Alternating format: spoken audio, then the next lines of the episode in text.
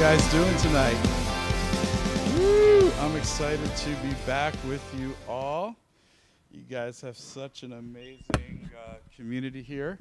And uh, Pastor Phil called me while I was in uh, Finland.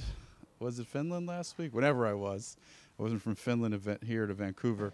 And he's like, uh, Can you fill in for me? And I was like, I'll do my best. but I'm excited to be here.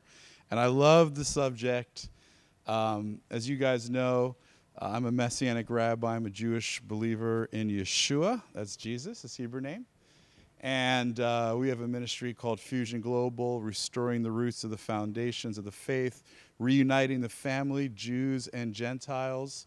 And I was in Finland. It was like uh, kind of like the beginning of a joke. Uh, we're, we're launching this TV show into the Arab world for 40 million Arab viewers that watch the station.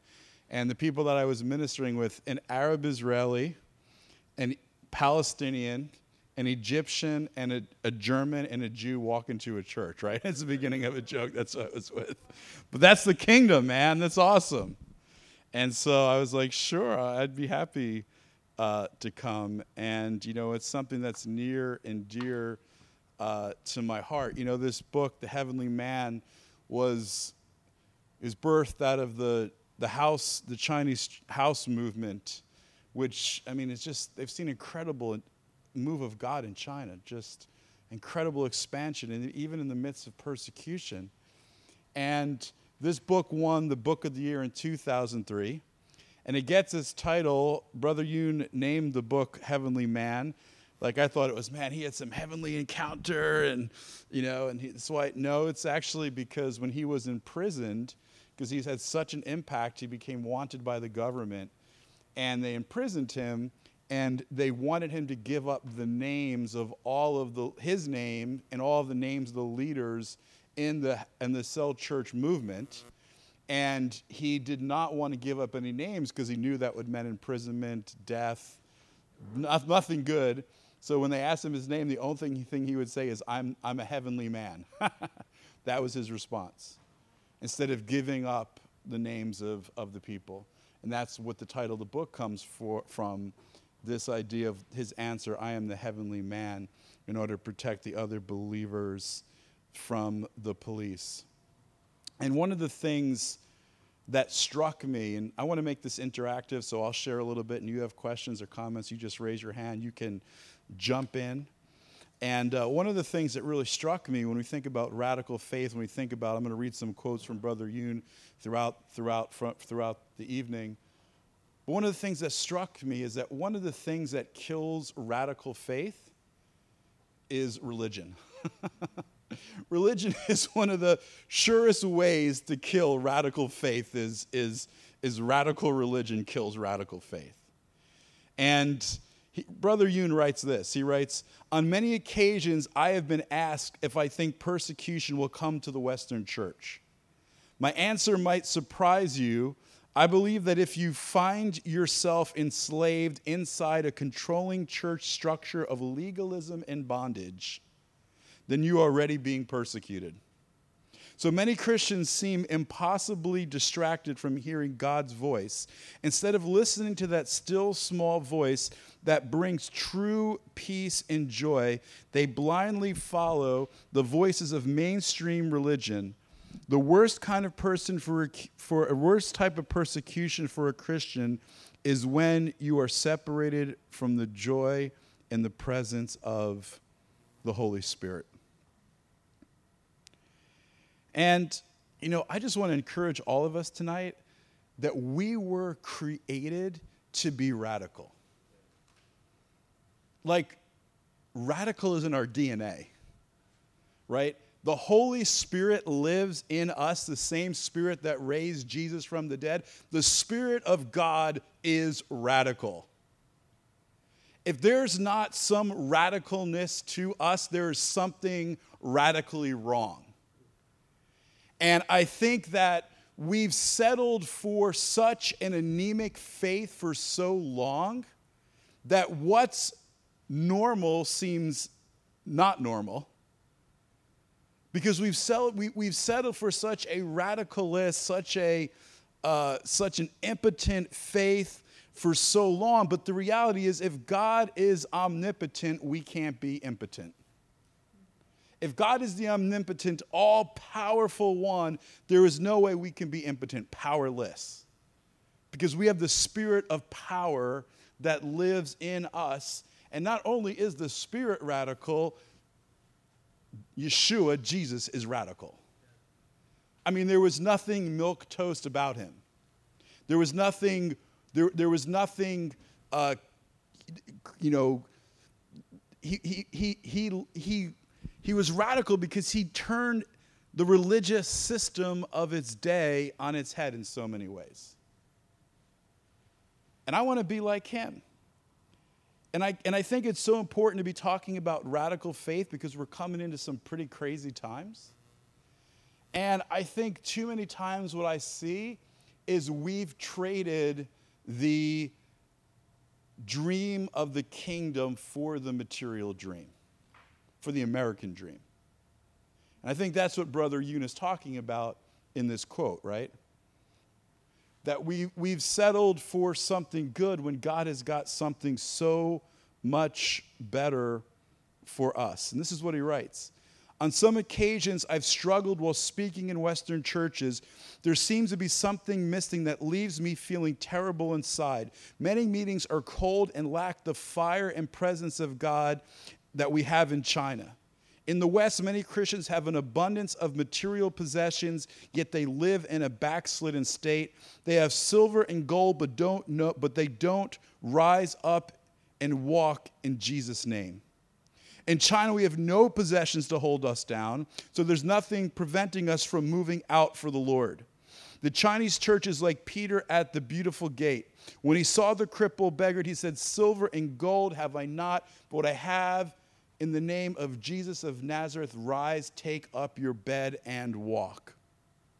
When I'm in the West, I see all the mighty church buildings and all the expensive equipment, plush carpets, the state of the art sound systems, and I can assure the Western church with absolute certainty that you don't need any more church buildings. Church buildings never bring the revival you seek. Jesus truly stated, A man's life does not consist in the abundance of his possessions. Luke 12, 15. That's powerful stuff. And I think that, you know, one of the things that I think why we have to get back to this radical faith is because we're living in a time where God wants us to impact the world.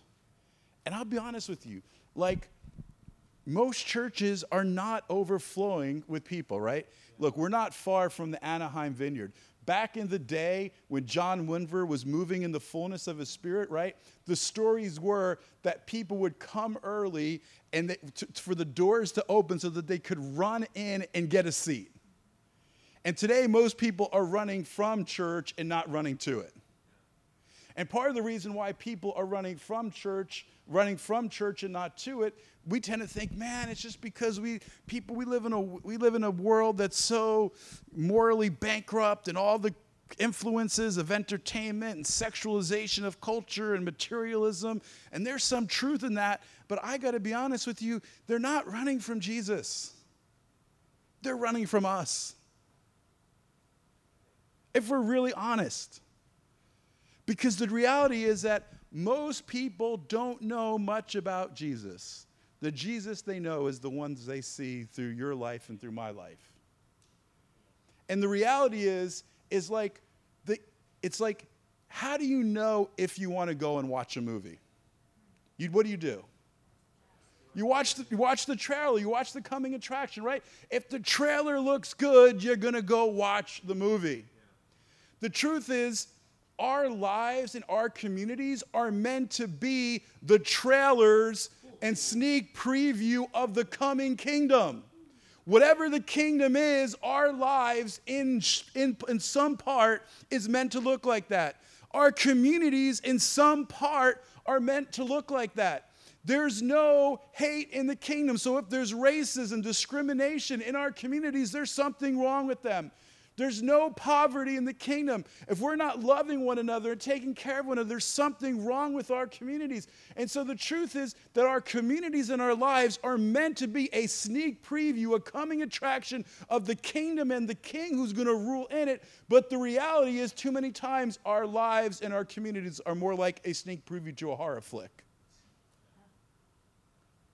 because of the way we treat one another, because of the way we talk about one another, because the way we wound one another by our actions, by the way, because we settle for a form of godliness that lacks power, because we've settled for health and wealth and thinking that's the sign of blessing instead of a faith that turns the world upside down like the apostles did and those that followed in their footsteps. And so I think it's time to call us back to a radical walk with God. And let me tell you what, why Jesus was radical. Listen, even the book of Revelation, it talks about how the streets of heaven are paved with gold. And some of you were like, man, when I read that, I'm like, man, God's, He blings out heaven. I want to be in a place where the streets are paved with gold. Come on, Lord. You know how to do it right. But you know why the streets of heaven are paved with gold? Is because what is most valuable here is only worth paving the streets with in heaven. What it is, is a complete reversal of our values in this life. That's the radical thing about the Lord. He does a complete reversal of the values of life. We esteem gold, he paves the streets with gold. You know, it's like his, his things. Listen, think about his teachings. If you're hearing them for the first time, if you want to find your life, you have to lose it. If you want to be great, guess what you got to become? You got to become a what? A servant, right? Right? The only way to exaltation is through what? humiliation. You know, it's like he, he, he radically turns like everything we think, he turns it on its head. He's radical. We got to be radical too. Yeah. Um, yeah.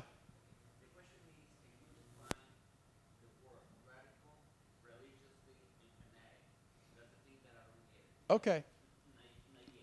Okay, so what I'd say is someone who lives a radical life is someone who lives with zeal and passion and abandonment in pursuit of God and seeks first the kingdom of God and his righteousness, so all of these things will be added unto us.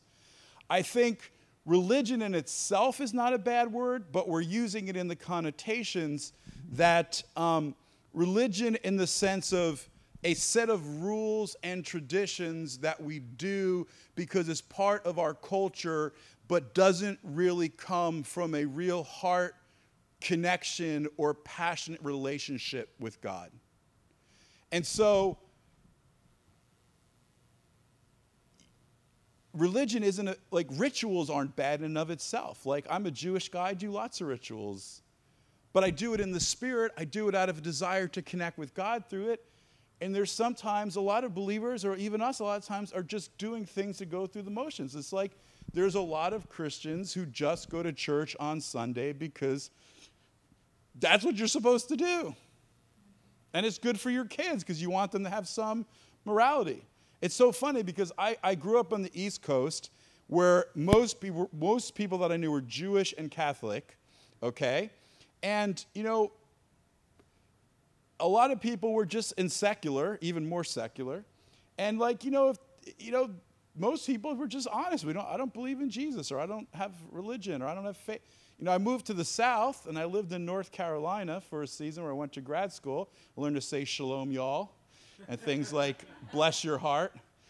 It's a whole nother story.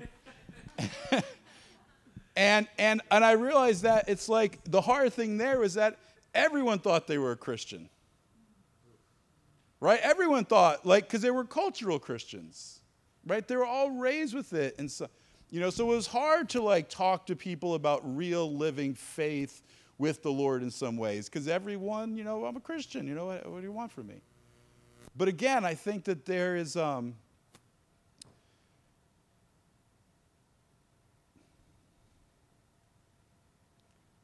God wants us to live out of a God wants us to live out of a real sense of connection and passion and a sense of his presence in our life. Not just going through the motions. I think always the danger is the natural tendency is is to is to it's like it's the natural tendency is like to go from a state of being hot to being a state of lukewarm or cold. Because it's just like in a relationship with your girlfriend or your wife, it's just like love has tendency to cool over time if you don't stoke the fire.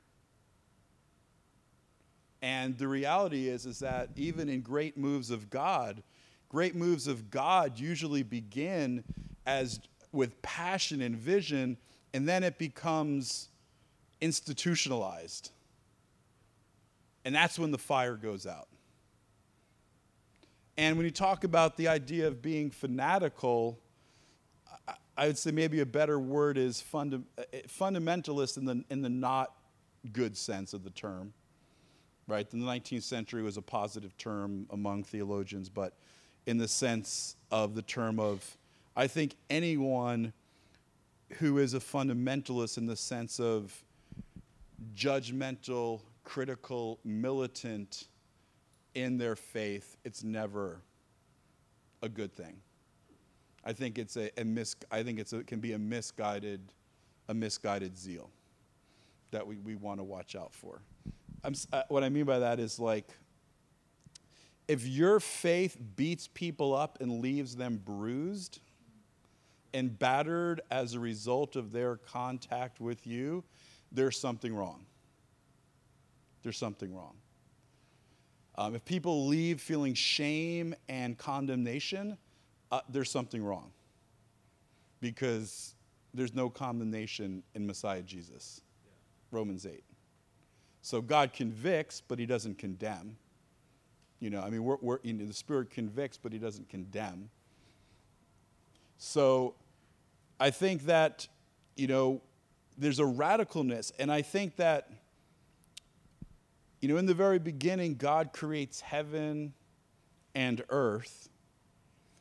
And I think the natural tendency for us since the fall is to become focused on our, our physicality dominates our spirituality. Our physicality dominates, takes dominance and precedence over our spirituality, meaning that we tend to first seek our physical needs and physical desires and physical pleasures over our spiritual desires and spiritual needs and spiritual pleasures. And I think the reality is, is most people see themselves as physical beings looking to have a spiritual experience when we're really spiritual beings first and foremost that are having a physical experience. You see what I'm saying? We're primarily spiritual beings, not physical beings. That's what sets us apart from the animals. God breathes the breath of life in us and gives us his breath, which becomes our soul.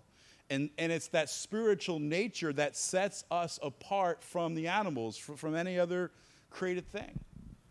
And so we, that's why I seek first the kingdom of God. And so it's interesting that this is just an interesting little thing, is that we, God creates the heavens and earth, but we become focused more on the earth than we do on the heavens. And so when Messiah comes riding into Jerusalem, he comes riding in on a donkey. And of course, it's for fulfillment of the prophecy Zechariah 9 9, behold, your king comes to you humbly riding on a donkey. But there's something of deeper spiritual significance there and relating to being radical, and that is this is that the word for donkey in Hebrew is chamor, C H A M O R, chamor. And it comes, now you got to know there's no vowels in Hebrew. So if you just change the vowels, the word can be different. So you have to know the context. So the, the word homer is the word for the physicality or materialism. So the word donkey and the word materialism comes from the same root. Think about it. The donkeys are a, a beast of what? Burden, right? It's like a picture of the bearing the physicality of this of the material materials of this world, right? They were the original trucks in the ancient world of the way you transported goods. Okay? So, what's the point? When he comes riding on the donkey, what he is saying is that through him, heaven becomes realigned with earth, and now the spiritual heavenly reality takes presence, precedent, over the physical reality. And so, the kind of the question that we have to ask are you riding the donkey or is the donkey riding you? And if the, and if the donkey's riding you, excuse my French, who's the ass? So, what I'm saying is that one of the things that kills spirituality, that kills a passionate, deep faith, is a drive for the acquisition of physical realities. And that can be in three forms, right? That can be in the three P's pleasure this is the first temptation of Yeshua, of Jesus. Turn the bread into stones, right? He's physically hungry, right? Where did we get our pleasure from? I'd say there's primarily three ways through food, through sex, and through entertainment. Right? So the first is pleasure. The second is power. Why don't you throw yourself off this pinnacle of the temple and, and let the angels command the angels to, to watch over you, to demonstrate his power before all the people. And some people love power. Listen, I think most people who run for the presidency of the United States do it because of the power. They don't do it because of the money. People age like 10 years in four as president, right? It's like, I don't know who God bless anyone who would want the job but it's a no-win job. But you know, there's something about powers. People, some people that they're driven by power. A lot of times it's out of fear to control. But and then the third is position. Bow down to me, and I will give you all the kingdoms of this world. It's the promise of position without the pain of the cross. And so, all, pleasure power position, they're all good. But if they become our drives and dominate us,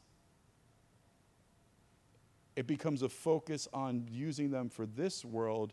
If the focus is to use them to advance the kingdom and to enjoy the goodness of God, that's great. But we have to be careful of that because those things will destroy our appetite and our hunger. I think that's one of the reasons why God warns against gluttony. Because literally, if you become so rooted in physicality, it can destroy your spirituality. You become slothful and you don't even want.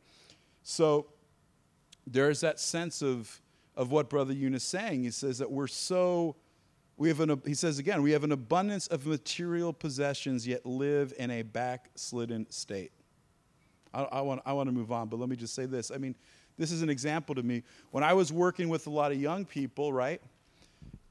and they were choosing their colleges, and their parents were encouraging to go, would encourage them to go to the best schools. And I'm thinking to myself, like some of these schools were schools instead of like some of these schools were like horrible spiritual climates. And some of these schools, there was not even a good, like, it was in a place that was like churchless. Like, there was, you know, like, it's like it would be hard to find a good spiritual community there. And I'm thinking, man, as a parent, if my really commitment is this, is if if I really believe what Messiah says about the spiritual well-being of my son, son or daughter, shouldn't my first concern be like, how is it going to impact them spiritually, as opposed to how are they going to get the, the get to the best school so they can get the best job to make the most money? Something wrong with those values. It's not wrong to go to a great school, but it, but we got to change the way we think. And I think part of this is that, you know, Brother Yun says this he says, the world can do nothing to a Christian who has no fear of man. And I think this idea that um, man won't die from a sense of from a sense of want in the 21st century, but from a, but from a lack of wonder. We're not created for a mundane existence. Sometimes we make our primary pursuit the pursuit of wealth when God wants us to make the, the, the pursuit the pursuit of wonder. Right? I know plenty of wealthy people that are depressed and their lives are falling apart. You can't encounter the wonder and the glory of majesty of God and be the same ever again. And I can tell you from my own personal experience, some of the, you that have heard my testimony, is that part of it, I was meditating one day as a Jewish kid. I went to heaven and I'd encounter with Jesus in heaven, and it wrecked me for the rest of my life. Because once you experience a moment in the wondrous presence of the Lord and you experience the presence and the power of God, what you wonder, what you realize is that living in this world is kind of like living in Pleasantville. It's all in black and white. Heaven's in color. It's like every cell in your body feels, every everything is alive in a way you can't even imagine.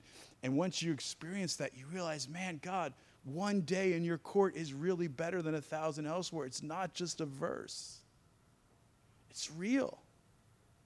It's like to trade the joy and the pleasures.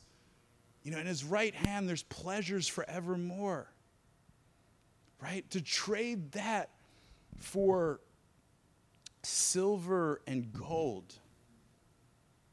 I got to tell you, there's like there's no one that ever died that said, "Man, I wish I would have worked more." And spent less time with my family and friends. We need a sense of wonder. We need the sense of God's awesomeness, a fear of the Lord that helps us overcome the fear of man, and a sense of wonder that leads us to do radical things uh, for God, to pursue His wonder, to pursue of, of, and I believe we're in a season in which we're going to experience this year on the Hebrew calendar, 5776, decade of the 70, year of the six. I believe this year is a season of fullness that comes from divine connection. A fullness that comes from divine connection. And Hebrew, the, every Hebrew word has a numerical value because you write numbers with letters, Hebrew's alphanumeric. So the word for fullness in Hebrew or abundance equals the number 76. And in John chapter 2, he turns the water into wine. We talked about this one time here. Hebrew, the word wine, yayin, is, is, has a numerical value of 70. And how many stone pots were there? Six. 76. Fill the pots to the brim. And six is the number of connection. When we live in connection with the Lord, there is a fullness that comes and I think part of the amazing thing about the miracle in John chapter 2 is that part of the miracle of the water into wine is that the wine was new old wine. The wine was brand new, but it tasted old. It wasn't old, old wine. It wasn't new, new wine. It was new wine that tasted old. What does that mean? It means that there was a supernatural acceleration in the maturation process of the wine. And that's the days in which we're living. There's an acceleration in the world today. Right? It's kind of like for most of us here are old enough to remember cassette tapes. When, the, when you rewind it, the closer it gets, the faster it speeds up, and the closer it gets to the end. Right?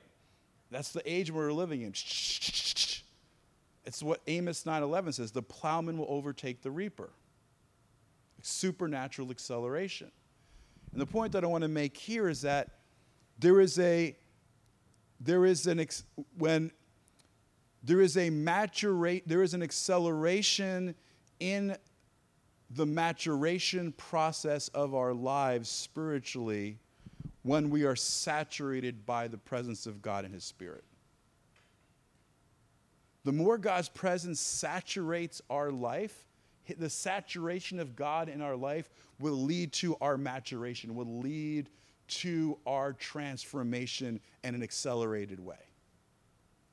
In the word, in worship, in service, in relationship, fellowship, those things accelerates the transformative presence and power of God in our lives. And I believe God is wanting to do that. And I believe just like He turned the water into wine, God is wanting to do some miracles in our lives, but we have to learn to believe Him for them. And I love this is one, this is hysterical. This, this quote cracked me up from the book. He says, "You don't need miracle, miracles in the West. You have insurance." you don't need miracles in the West. You have insurance. He says, Many Christians have also asked me why miracles and signs and wonders are so prevalent in China, but not evident in the West. In the West, you have so much, you have insurance for everything. In a way, you don't need God. When my father was dying of stomach cancer, we sold everything we had to try to cure him. When everything was gone, we had, we had no hope but God, and we turned to him in desperation and sought him mercifully answer our prayers and heal my father. We reasoned that if God could do that, then he could do anything. So our faith has grown and we saw many miracles. It's like if you're desperate for God, God shows up in ways he doesn't. If we expect more from God, we'll see more.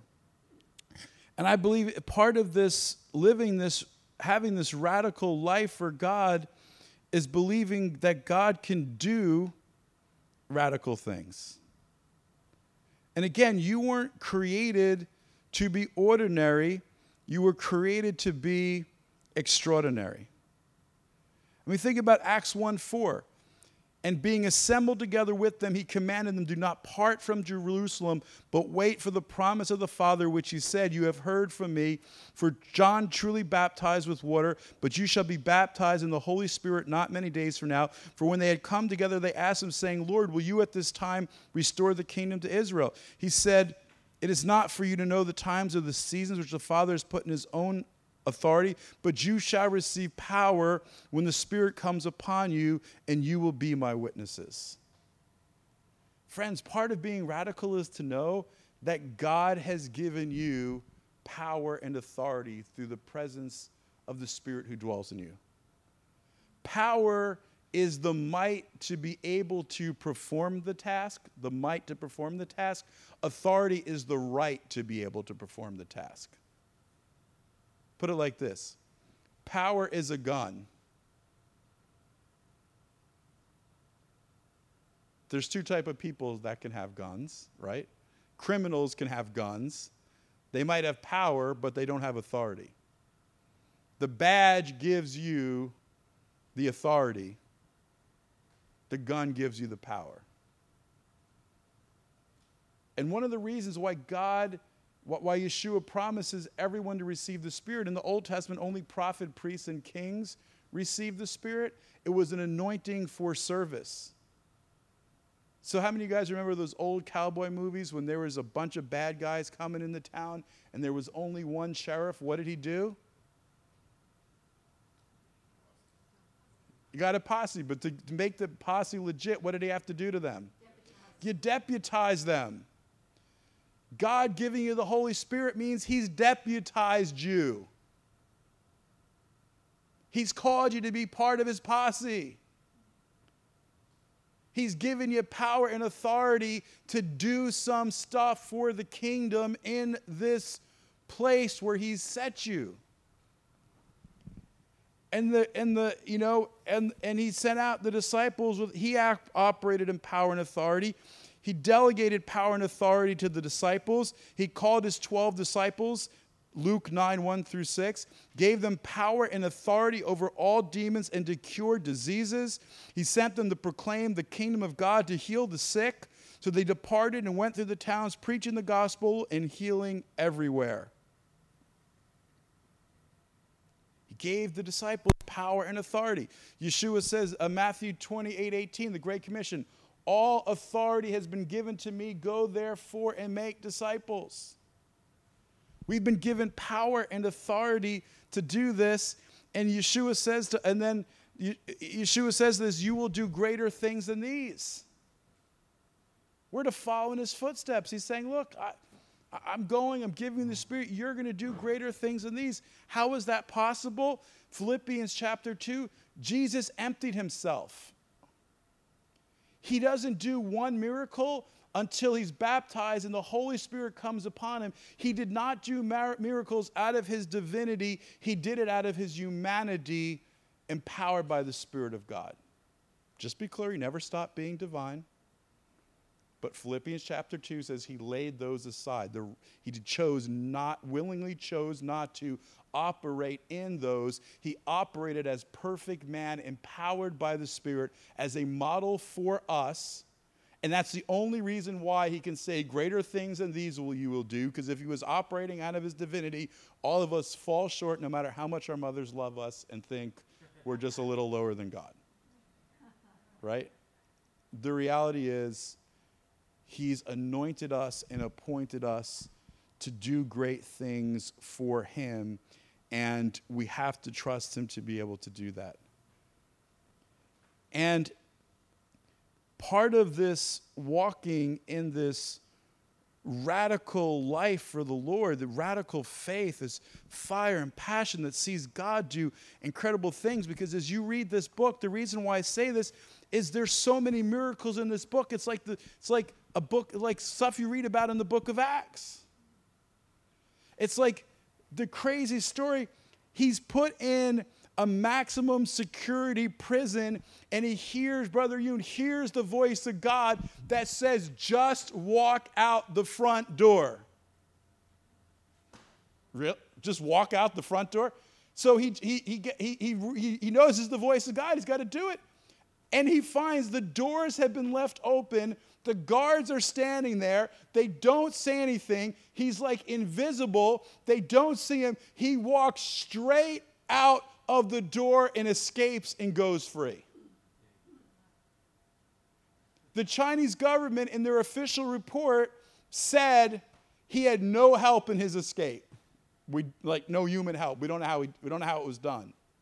No one has ever escaped from this prison ever. How do you explain that? It is a miracle. But it's a miracle because he had a, a he had such a, a radical faith because i got to tell you most people most of us if we're in a maximum security prison knowing that if we try and walk out we're going to be shot on the spot would say there must have been something in my rice this morning that didn't quite agree with me I don't know what I'm hearing, but I, that's certainly not the voice of God. That's a pretty radical thing. But let me tell you what to see God, to be radical, one of the things you have to do is have a radical dependence on the Lord.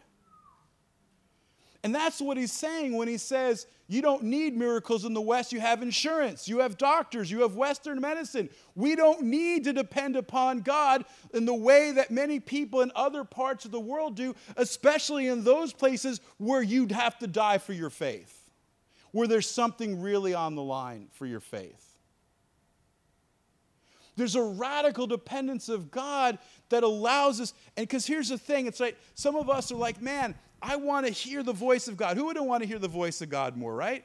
He says, my sheep says, I, you, you'll hear my, you know, Jesus says, my sheep hear my voice. But let me tell you what, you want to hear God's voice more? Let me, let's just be honest. You have to first respond to the, when you hear his voice the first time. The more we respond to his voice, the more of his voice we hear. But if we don't respond to the revelation that He gives us, guess what? He's not going to continue to give us deeper and more revelation until we operate in obedience to what He's already given us.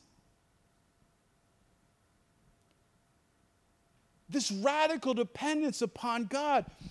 You know, one of the things that I love is that, you know, one of the things God is doing in our ministry is He's bringing these Arab brothers into my life because it's such a powerful picture of the kingdom in the world where Jews and Arabs are, they're more just Arabs, they're Palestinians.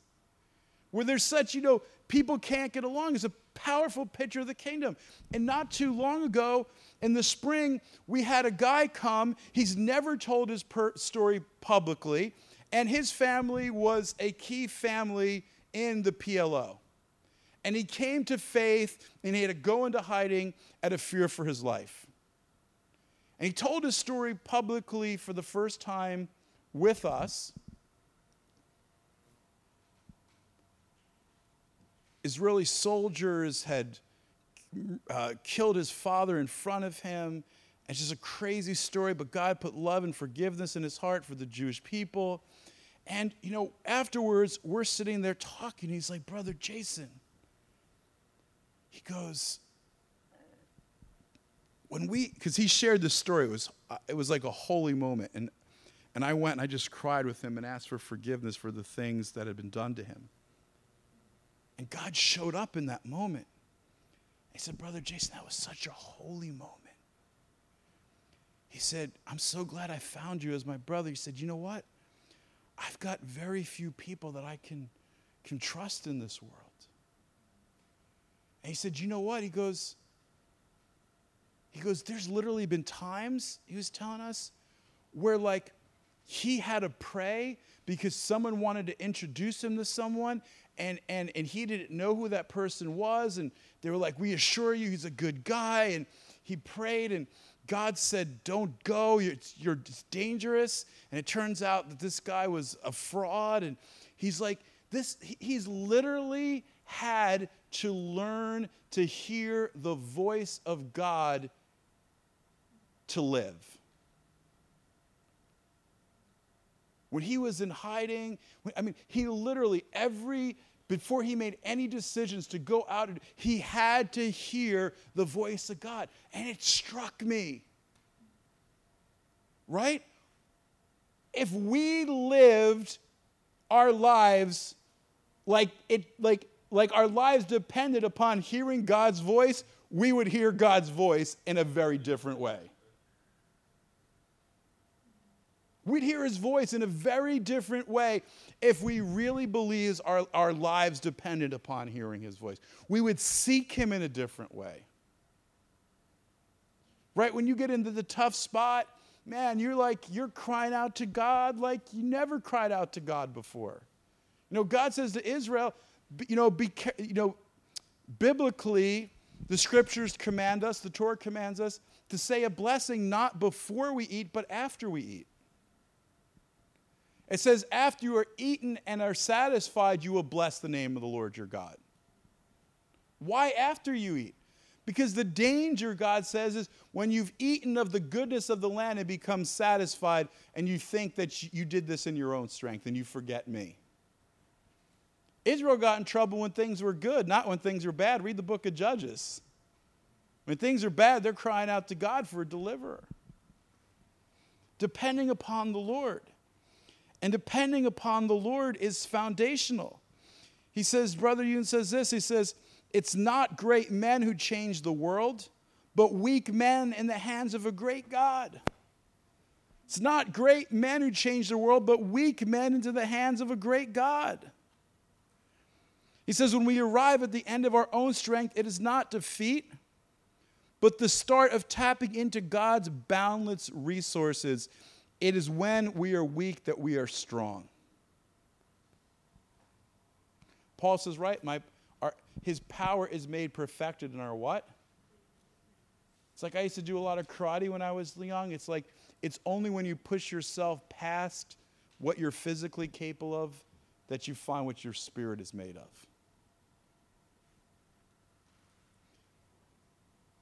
The warrior within this radical dependence upon the Lord. Yeshua depended upon the Lord. Paul depended upon the Lord. Moses depended upon the Lord. Abraham depended upon the Lord. Offer your son Isaac on the altar. And I think this radical dependence on the Lord, and stop for a moment, I want to talk about radical dependence comes through building a radical faith and trust in God the foundation of, of, of having a faith that overturns the world is rooted in a radical faith and trust in the Lord. But let me stop there. Questions, comments? It's dangerous to give a rabbi a microphone. Just, I, I don't want to make you all the way back. Yeah. Do you have the, the first two quotes you shared? You find yourself like enslaved in a church. Um, that was like a, that was like a Yeah. famous quote. Do you have that, that quote? Or, pa- is it in this book? Or- It isn't. Uh, let me tell you where it's from. Or if you want to grab me afterwards, it's. Um, yeah, I don't know the page, but it's in that book. It's it's in the book. The quotes are from the book that I took out from the book. Any other questions, comments? Yeah. I think, you know, the gentleman asked a question earlier about definition of radical. Part of, there's a negative connotation associated with that because of radicalism, Right. because the radicals are doing what we would consider to be wrong. Right. I'd ter- call that fundamentalist, extremist. Yeah. Sir, did you want to say something? Oh, yeah. So again, I, th- you know, I, I, th- yeah. I mean, I think there's, you know, again, I think it's like anything else. There's a good radical and a bad radical. There's, there's sex can be good or sex can be bad. Right? Let me be honest. Right? The Bible can be good or bad. What I mean by that is there's people who use the Bible to create cults. I mean, I, you know, there, eh, you know, anything, the misuse of anything is bad. To manipulate, to to to to do it for your to, to take advantage. So I hear what you're saying. We can be careful with the term radical. We can call it zealous, but even zealous can be termed bad. Passionate. It's the name of the course. I didn't choose it, so I'm just trying to go with it.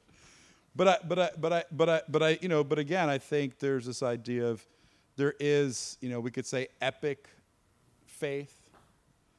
You know. Um, but you know, I think one of my favorite stories about kind of kind of this is kind of you know this kind of faith and trust because listen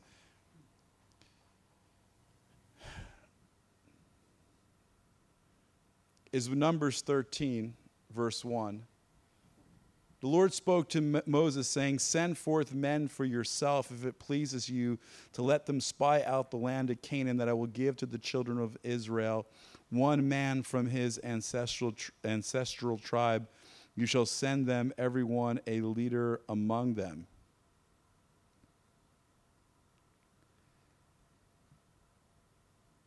And the question is, why does this mission to spy out the land, it's, it's a complete failure.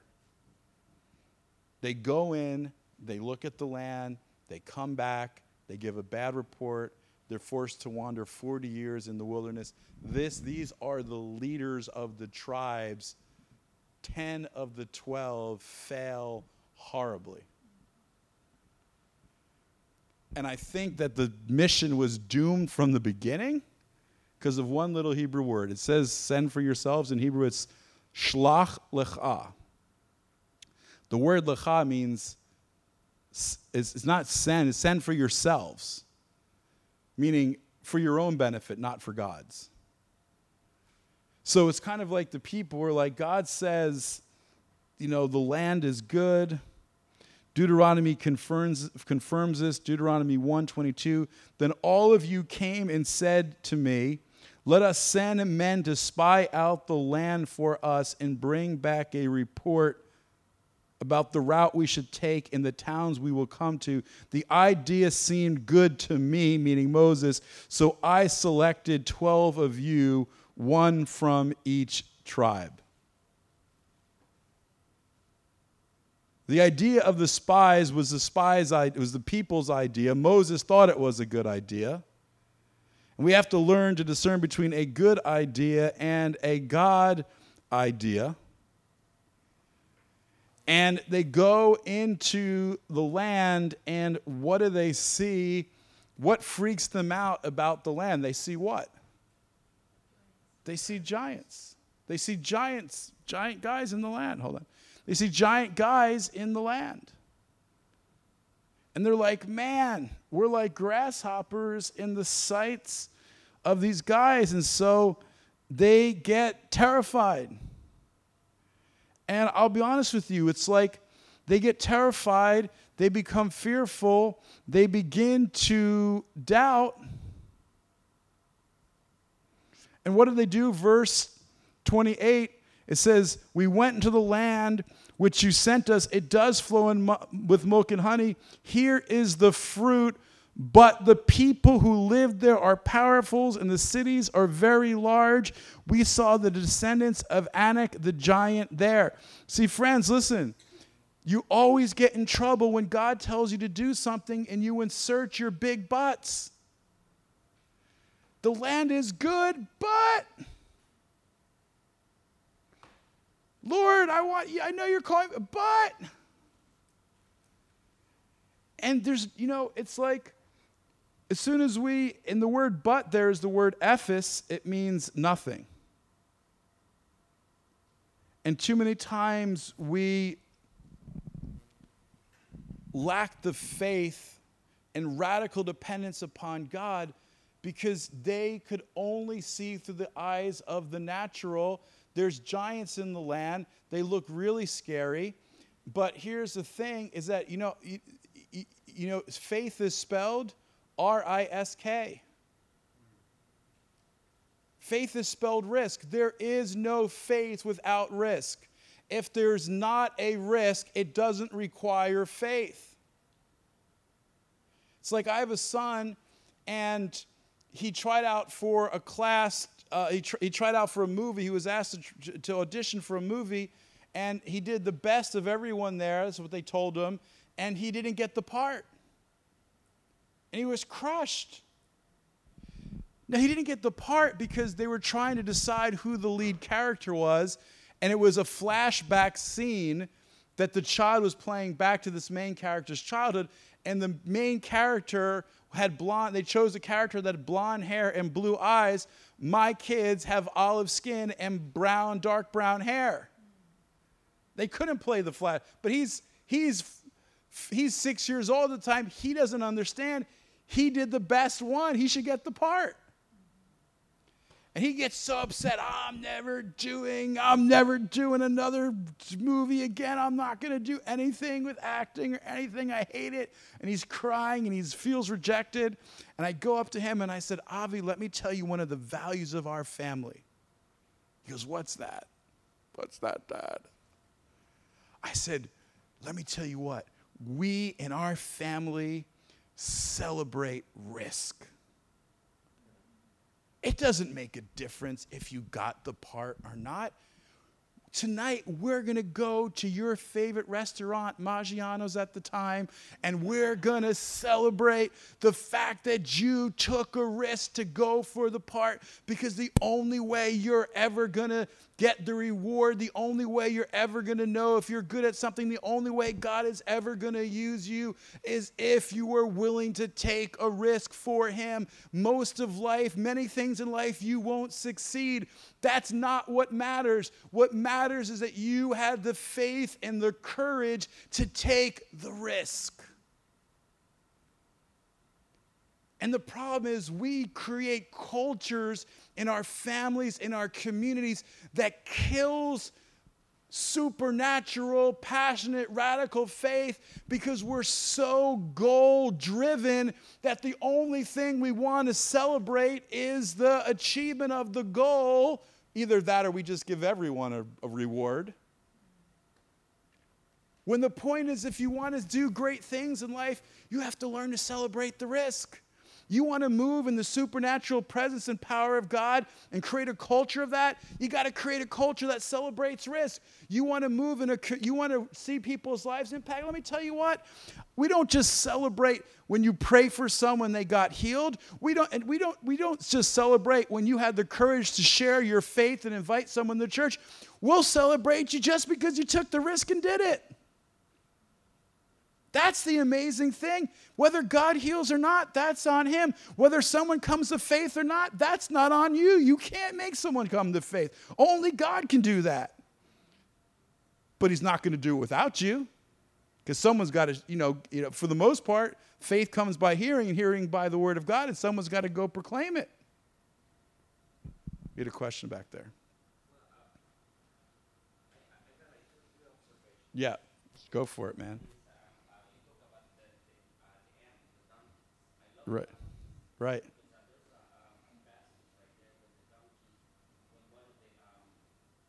Balaam? Hmm? Sure. Sure.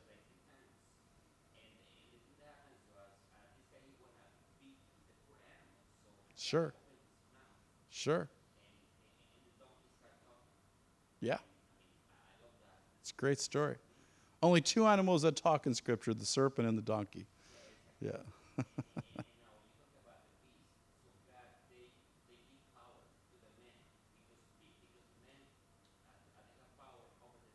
yes.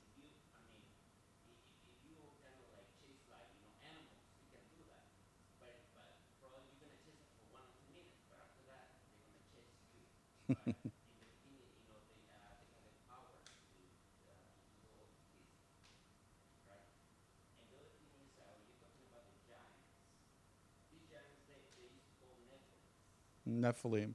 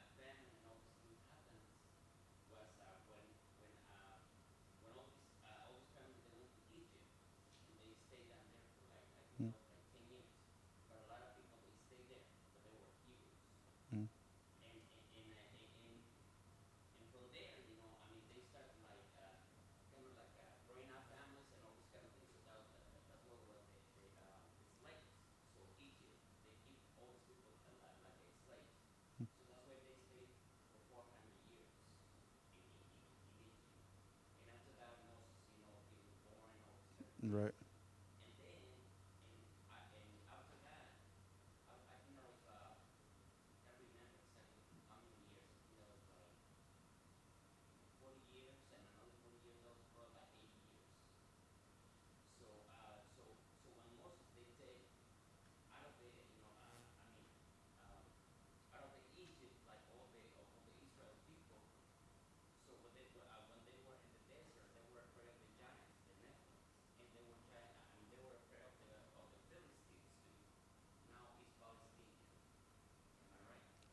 Uh, no. I mean, the Palestinians are not modern day Philistines, but the, yeah, right. They take the name, but yeah.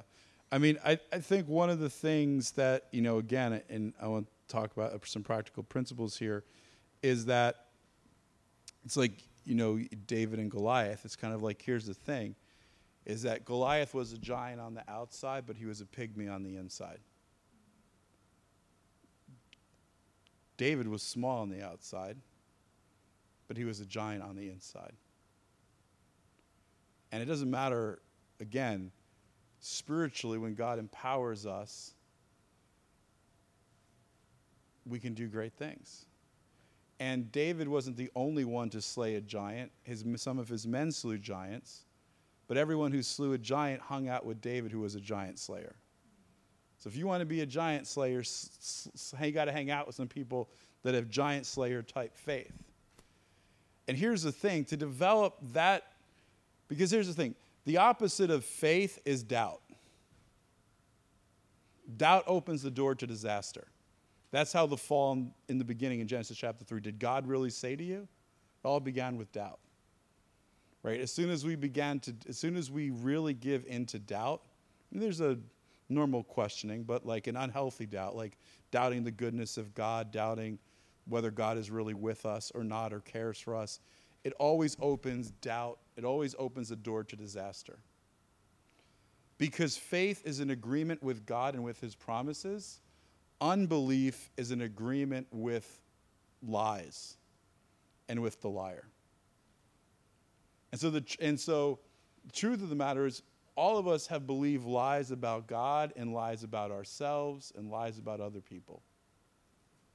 And we have to come out of agreement with those lies to fully come into agreement with God and what He says so that we can experience the fullness of the freedom and the power and His presence in our life.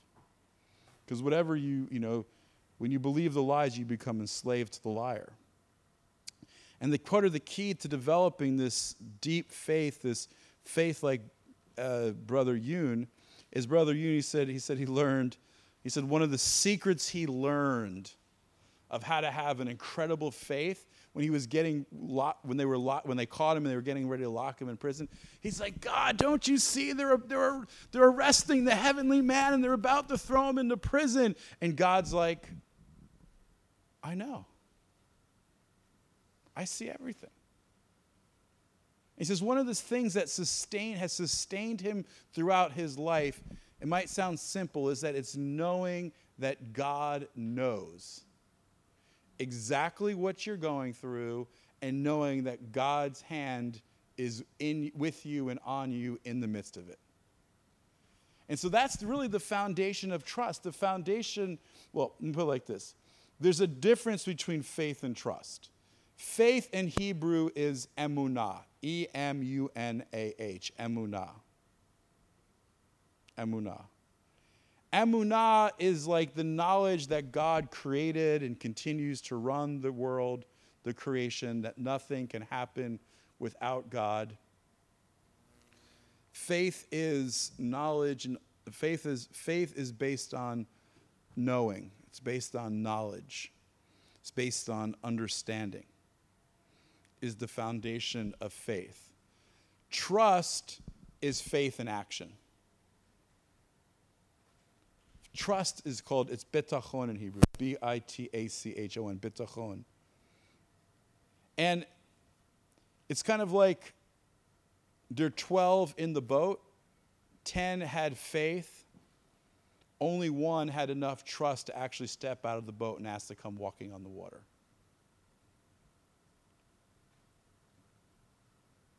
Trust is faith in action. It's the willingness to step out of the boat.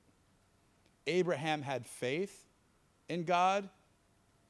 It takes a trust in God to put your only son, your beloved son, on the altar and trust God that if you have to kill him, God will raise him up from the dead. That's trust. My mom knows I fly. She hates to fly. She's scared of flying. She knows planes are, for the most part, safe, but doesn't have enough trust to get on one. You know, faith without trust is like learning how to swim while keeping one foot on the shore. You got to jump into the pool. And I think the reason why so many times we don't change the world is because we have faith, but we're short in the area of trust. And sometimes the greatest distance is the distance between here and here, between the head and the heart. Yeah, I know God will meet all my needs. I know God is good. I know. But in our situation, in our tough times, sometimes it's really hard to trust Him and to believe He will be there and show up for us. That's all of us. So, what are the keys to developing the type of trust that really leads us to having a deep radical faith like Brother Yun? Is there's two keys.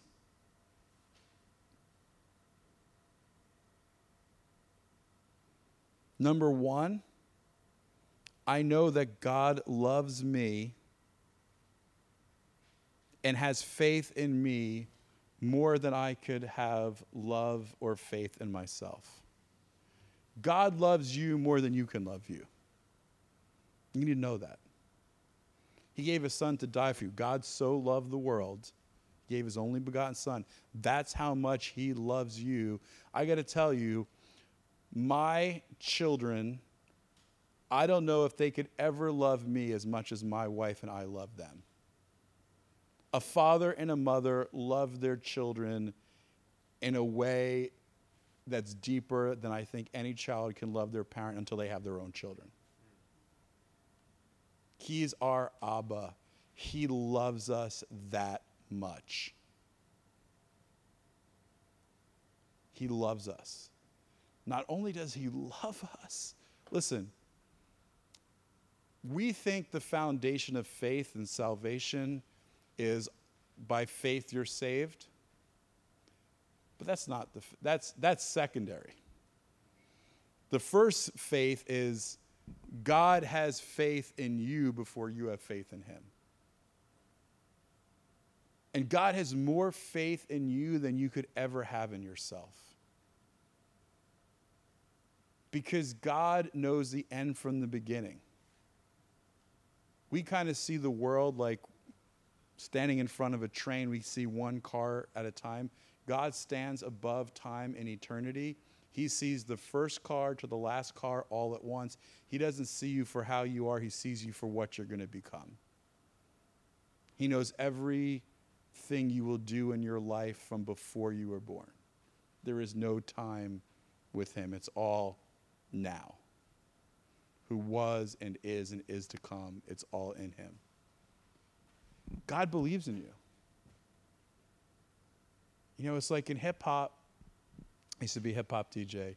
Every good rapper has his hype man. Come on, yo, come on, yeah.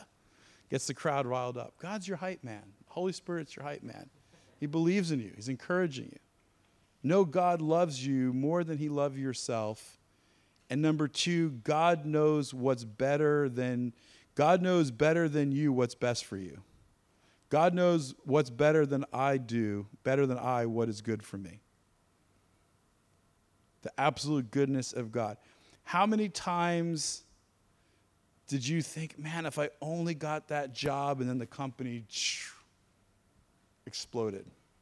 How many, you know, I wish I still love her, I wish she'd marry me, and then she doesn't marry you and you're heartbroken and you found out like she's like really like there's something wrong with her or something wrong with him or they did something crazy. You know what I'm saying? I mean, God knows more than you know. And he works it out for good. He loves you. He doesn't promise you a perfect life, but he promises you good, that it'll work for good. A radical faith and a radical trust in God is in a radical that is the root of a de- radical dependence upon him and let me tell you what, we're in a very important season on the biblical calendar. We're in the Jewish high holidays. Every major event in Jesus' life happened on a biblical holiday. He died as the Passover lamb. He rose on first fruits. He poured out the Spirit on Shavuot. In Greek, it's Pentecost. The same day the Spirit was given, Acts chapter 2, the Torah was given at Mount Sinai. Word and Spirit come on the same day because that's the means by which transformation happens.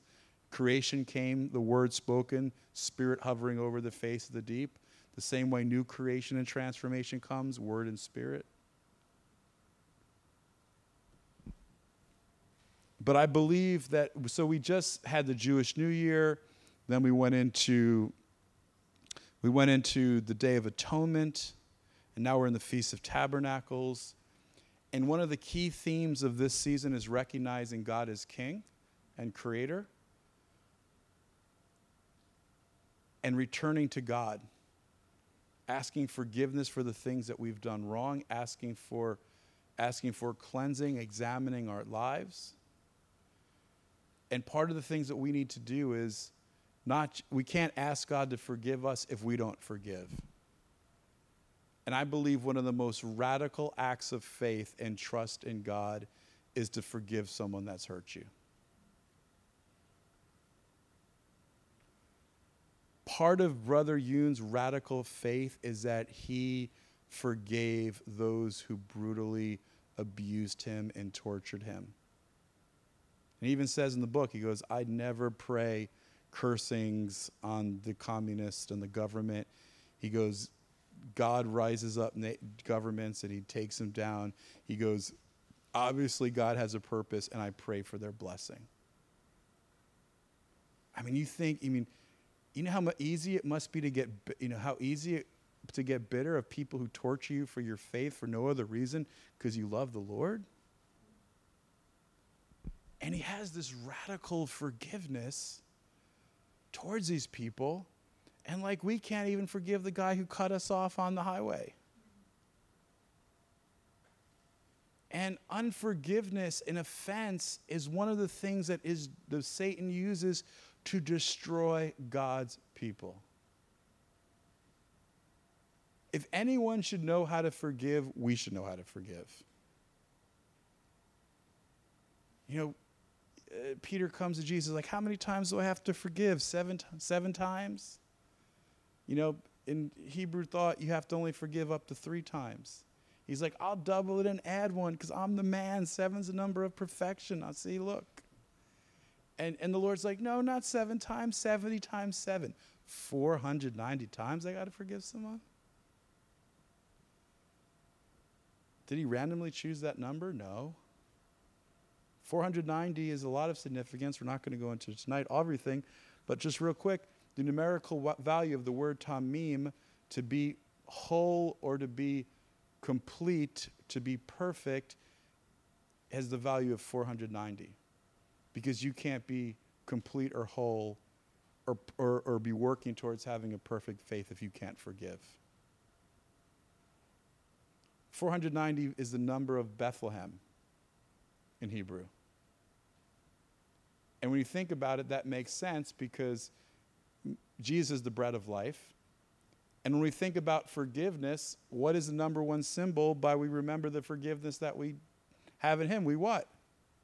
The Lord's Supper, the bread. His body broken for our forgiveness.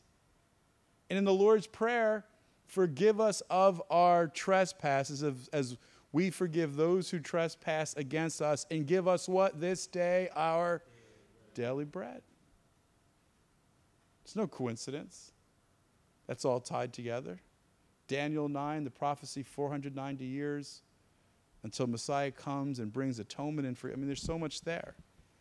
But friends, we got to have a spirit of forgiveness towards one another. And I, you know, I had some guy. Look, I had to learn to really trust the Lord. I came to California, thought it was my dream job. Some of my friends got a multi-million dollar gift. Some of my spiritual fathers from the owners of Forever 21, and these guys wound up really like treating me like Joseph's brothers one day.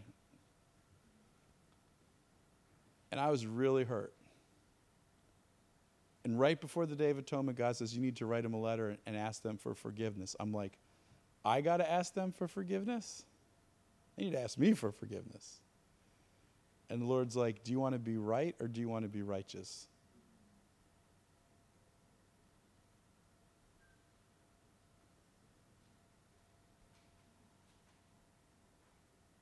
If we can't forgive, if we can't let go, we're slaves in Egypt. It's like weekend at Bernie's. We're lugging around a dead body because unforgiveness keeps us chained to that individual. Forgiveness is the key that breaks the connection. Forgiveness is not an elective, it is a requirement. There is no excuse for not forgiving. I know how, but it takes faith to forgive. Huge. Why faith? Because you got to trust that God's going to do right. He's going to deal with it. But I just want to say there's a difference between faith and reconciliation.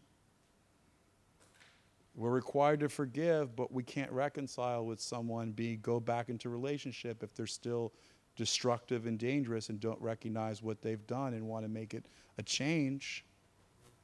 But we have to forgive them because God forgave us, and that frees us, and hopefully will free the other person.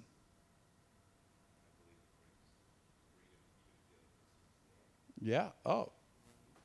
In Judaism, if you have un, if you've wronged someone and you never ask them in their life for forgiveness, you have to go to their grave and you bring two witnesses with you and you ask them for their forgiveness in the presence of these witnesses. Because that's how significant it is. And Jesus says, if you have an ought with your brother and you're going to the temple to offer sacrifice, lay down your sacrifice, go get right with them, and them offer your sacrifice.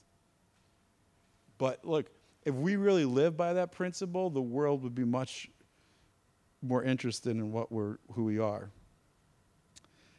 Say two things in closing. One is, I, I believe that we're meant to have radical relationships, real deep relationships with people. And I think one of the things that that that, challenge, that that makes our relationships difficult is that, like Genesis one, Bereshit, right in the beginning. But let me tell you something that had that happened before the beginning. Had happened before the beginning before the beginning, God was all there was. No one existed but God. Right? There was nothing other than God. Not even the angels. So what did God literally have to do? This is like forgive, it's just an illustration, so forgive it. This is like this is like the world, God was all that was, and God literally had to make space for anything else to exist. So, the first thing God did before he brought anything forth is God created space and time. Space and time are the foundations of relationship. If you can't make space and you can't make time, you can't have a real relationship with God or with other people. Because you can't be full of yourself and full of God at the same time. You can't be full of yourself and have space for other people as well. I just did a message on this. It's really interesting. You can check out our website, um, sendmalibu.com or Rabbi Jason on Facebook. But we got to make space and we got to make time. And so many reasons, so many, you know, I, we have, like, the, I'd say the opposite of radical believers are fast food believers. Right? I mean, like, have you guys seen the movie Super Size Me? Right? The guy who lived on McDonald's for 30 days, he almost died if you live on fast food, you will become sick. So I went to Finland, and the first thing I see when I get off the plane was Wendy's or Burger King. I was like, oh my gosh, this is what we send up. You know, I mean, good food takes time to prepare and to cook. Nothing that's fast is going to usually be that healthy for you. And if I told you that I spent two hours a week with my wife and my kids, but they were a really quality two hours a week. Do you think I'd have a good relationship with my family? But somehow we think we can give God maybe two hours on a Sunday morning, one day a week, and somehow we're going to have deep relationship with God and really be transformed and be changed.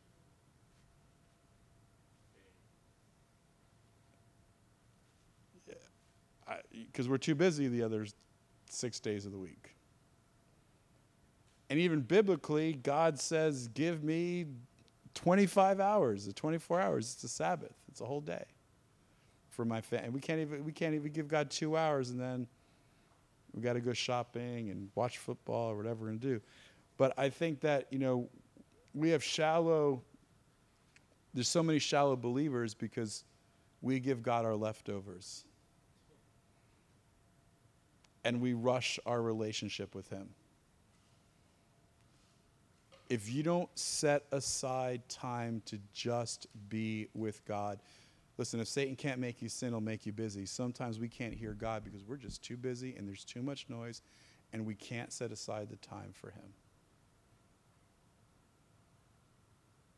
And sometimes we just need to slow down and make space and make some time for him and for others. If we can't learn to do that, and it's so hard in our culture, so much coming at us, things are moving so fast.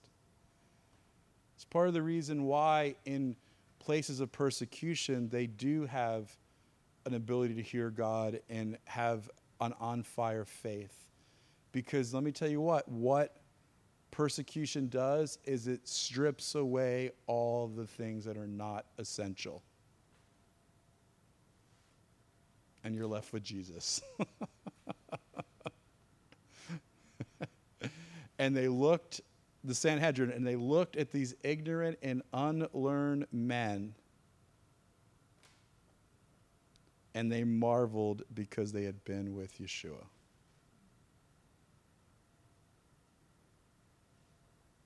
Ignorant and unlearned men turned the world upside down because they made, they dedicated time and space to the Lord. And part of what I want to say is that this is my little hobby horse here. Is that, do you know what literally the word radical is, means? Literally, the word radical? Whatever we said, that's not literally what radical means, mean, meaning that the etymology of the word. The word radical means root in Latin. Root, R O O T, root. Like that's why your hairs are called, the, the bottom part of your hair that attaches to your head is called radicals. I could use a little bit more radicals in that nature, in that way. But, but radical means root. That's what it means in Latin. And so if you don't, there is no being radical if you're not connected to the root. So there's two things there. Number one, Messiah comes out of the root of Jesse. So to be radical, you got to be deeply connected to the root. Number one, that's the Messiah. But Paul in the book of Romans talks about the olive tree. And he talks about the wild branches being grafted in to the root of the olive tree. And what is the root? The root is the Jewish people, the Jewish foundations, the covenant that God made with Abraham, Isaac, and Jacob. And one of the things that I think has happened is that part of the reason why the church has become not has become um, adrift is because the church is not has been disconnected from the roots of their faith.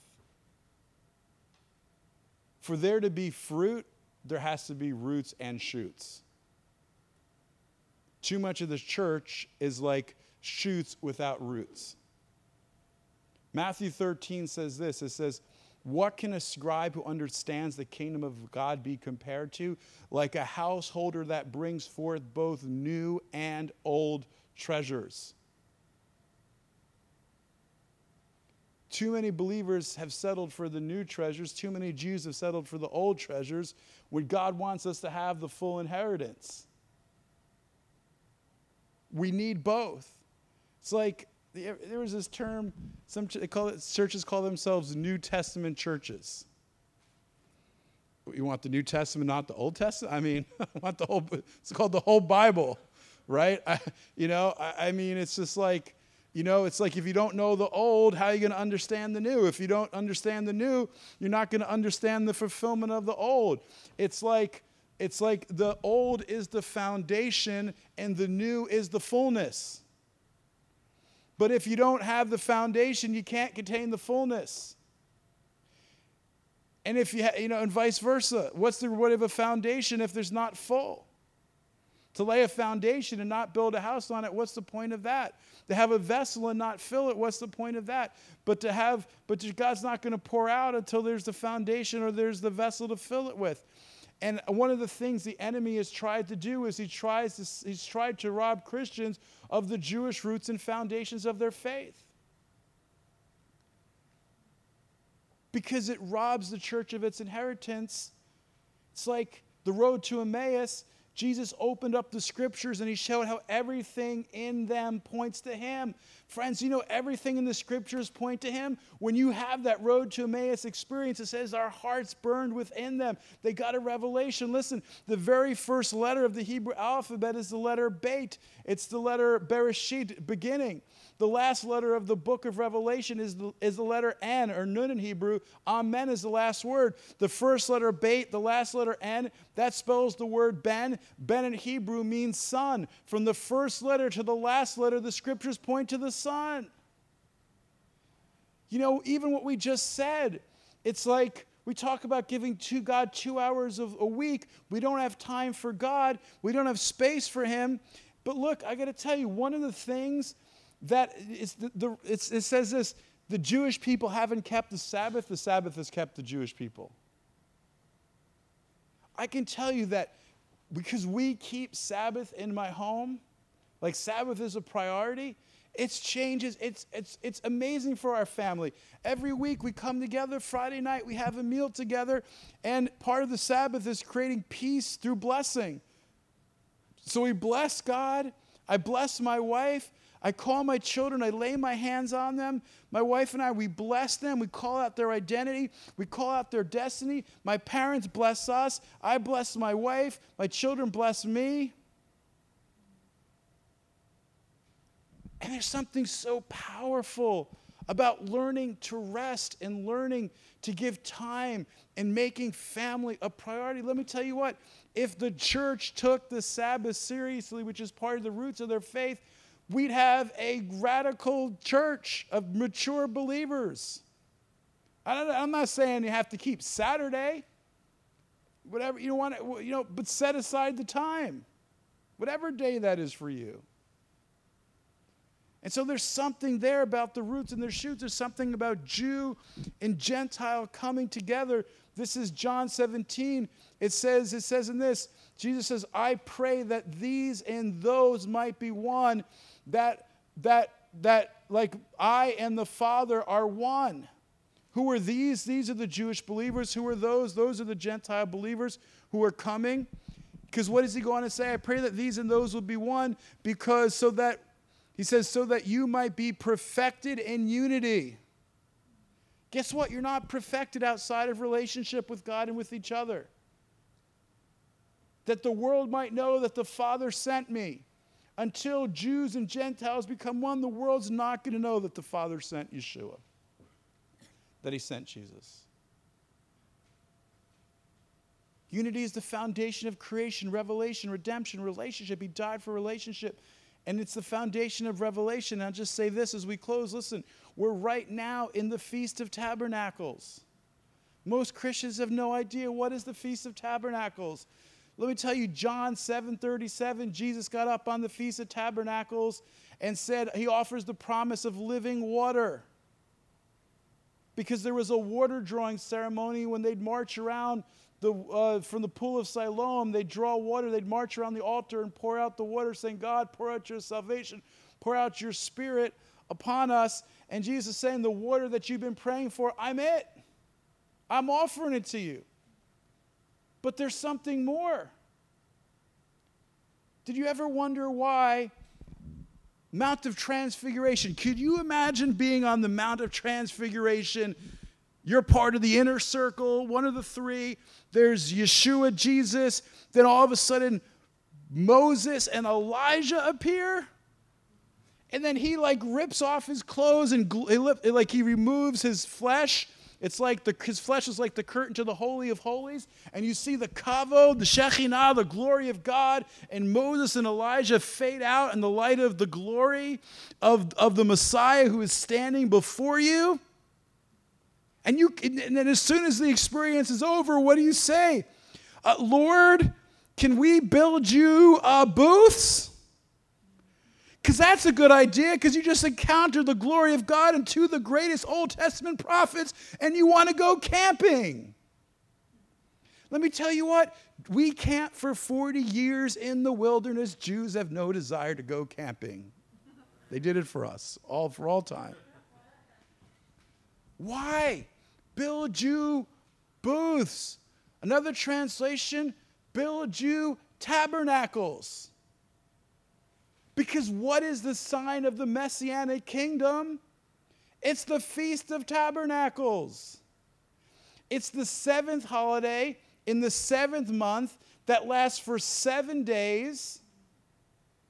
And Zechariah 14 says this all of the nations of the world will go up at the Feast of Tabernacles to celebrate the Lord. Because the Word became flesh and what? Or t- literally tabernacled among us. They see Moses, they see Elijah, they see the glory. They're like, man, the kingdom is coming, it's here now.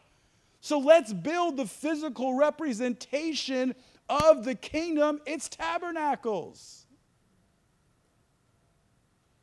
So it's like, guys, guess what? Jesus celebrated tabernacles.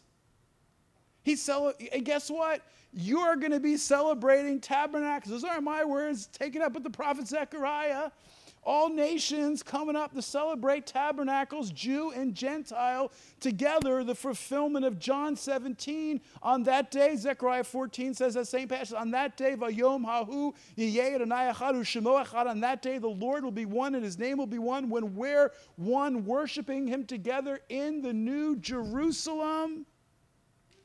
So every major event in his life happened on a Jewish holiday. We're going to celebrate at least some of them for sure in the kingdom. And yet, as believers, we don't even understand the basics of them. And I'm not saying Christians have to celebrate the holidays the way the Jews, but you gotta, but there's something there for us. Right? I mean, I'm a Jewish believer, I go for it. But you know, and you're you can do that too, but but there's something there for us. There's an inheritance. There's a picture.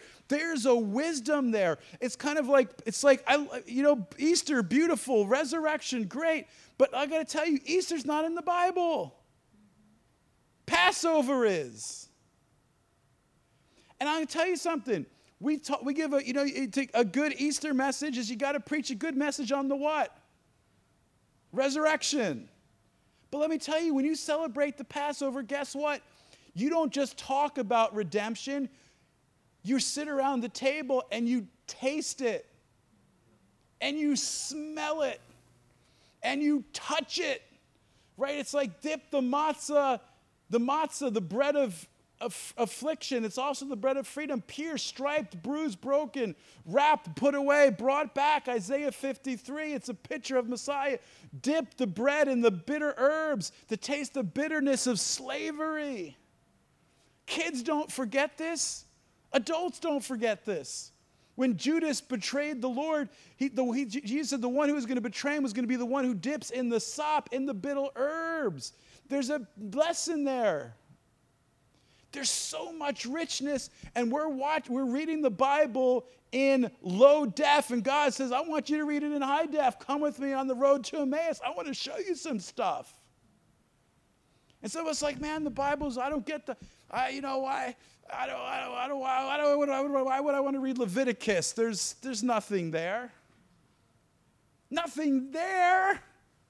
Let me tell you what, the first letter of the word Leviticus in Hebrew, Vayikra, has a mystery in it that will revolutionize your faith if we understood it. I won't talk about it tonight because I got to, it's 829, so I'm going to honor the time. So, friends, what I'm saying is there is a radical dependence upon God that comes from a radical faith in God that radical faith in God has to come from a radical trust in Him.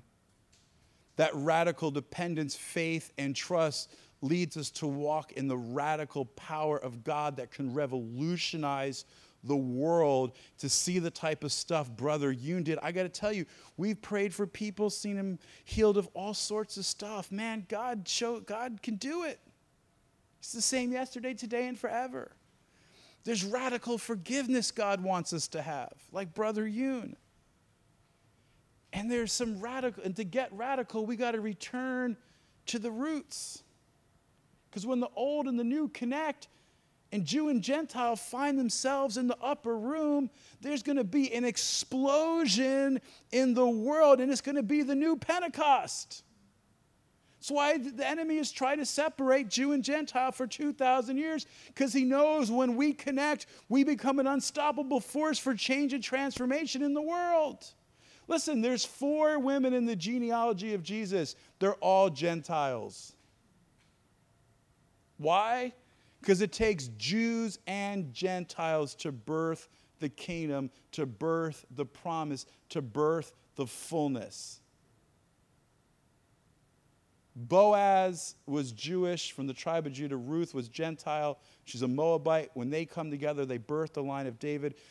The church has been like a single parent family. I won't go into that tonight. but it's like it's been a mother that's lacked a father. Israel's Boaz is the father. The Jewish people have had a father without a mother. It's why the church has had sloppy agape, and it's why the church and why the Jewish people have had some rigidity and sternness in their application of the Torah. Because they haven't had the fullness that comes out of that relationship of Ruth and Boaz. And what we're doing here tonight, what we're going to do when I come back in November and teach some of the classes, or when I come to speak here, friends, the reason why I do it isn't because uh, I want you guys to like me and get to know me. I do it because this is the kingdom. We've got some Jew, got a Jewish sister in the back. We've got some Jews and Gentiles in the room. This is the kingdom. This is like what God wants, man. I want to see it. And it goes back to where we started. And we'll close with this. Whatever the kingdom is, it is meant to be right now in our lives. Whatever is in the kingdom, we have access to it now. The kingdom has come, has broken in. It's come in part. It hasn't come in full. It's come in part. But that part is a real part. That's why there's healing today, because the kingdom has come. That's why everyone doesn't, that's why every single person doesn't get healed, because the kingdom's not fully here. But people really do get healed because the kingdom is here. Not everyone gets healed because we're living in the tension between this world and the world to come. But the kingdom is really here. And so whatever the kingdom is, we need to we need to try and live that. And but here's the flip side to that, which is what makes us radical. There's two sides of being radical. One is living the kingdom message now. And, and the other side of that is anything that is not kingdom, I'm not only going to not live in my life, anything that is not kingdom, this is what it says. It says, Yeshua, Jesus, was made manifest in the flesh, First John, to do what? Destroy the works of the devil. He's anti kingdom, anti Messiah, anti Christ.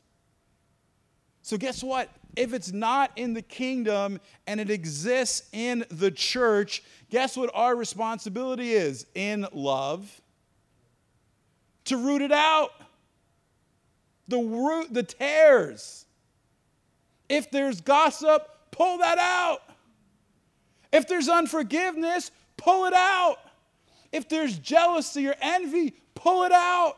If there's racism or discrimination or hatred, pull it out. If there's sexual immorality, pull it out. If there's favoritism, if there's, if there's a misuse of, of, of, of resources, bad stewardship, pull it out. What's up with these preachers driving Rolls Royce? Oh my gosh. That's not the kingdom. The least of these. Come on. If that's the type of life and the type of faith and the type of home and the type of community that we establish, acknowledging that the kingdom isn't here, so we're going to mess up. But our community and our homes are kingdom outposts. That's what they are. That's what they are. And to the degree that our lives and our communities reflect the picture and reality of the kingdom is to the degree that our communities and our lives are going to display the radical presence and power of God to transform the world. So, Abba, I just want to thank you for everyone here. And I thank you, God, for just their taking the time to be here, to study to show themselves approved, to get built up. Lord, where are the thousands of others? Lord, we want them. But we want you to grab hold of us. I'm praying, God, tonight you would break the spirit of doubt, the spirit of fear, the spirit of timidity.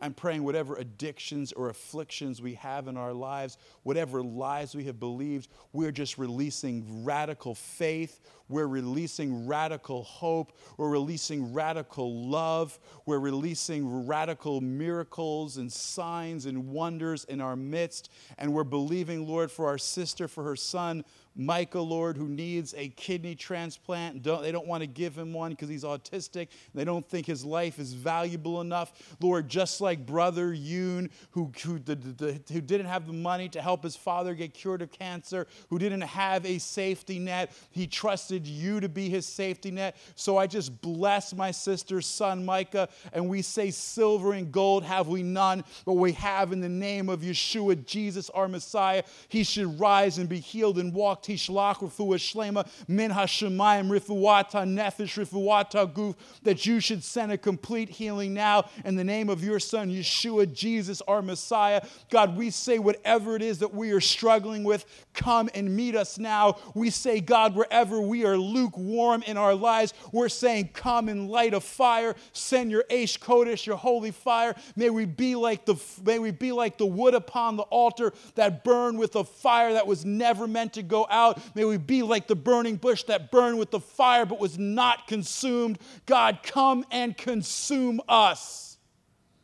And God, give us a new passion. Give us a new zeal. Give us a new, God, boldness for you. Give us a new level of faith. God, do something new in us. Shake everything that can be shaken. Break everything that needs to be broken, God. We give it all to you. We commit it into your hands. God, we cry out to you. We have nothing but you. We want nothing more than we want you. And God, we ask, we lay it all on the altar before you, and we ask for you to establish your blessing upon us. We thank you now in the name of your Son. I say, just I bless everyone here. Sim shalom tovo bracha chen v'ches v'rachmim. Establish your peace, mercy, goodness, and kindness in the name of Yeshua, Jesus, our Messiah. And thank you, Lord, that they listened to me rant for so long. I bless them in your Son's name. Amen.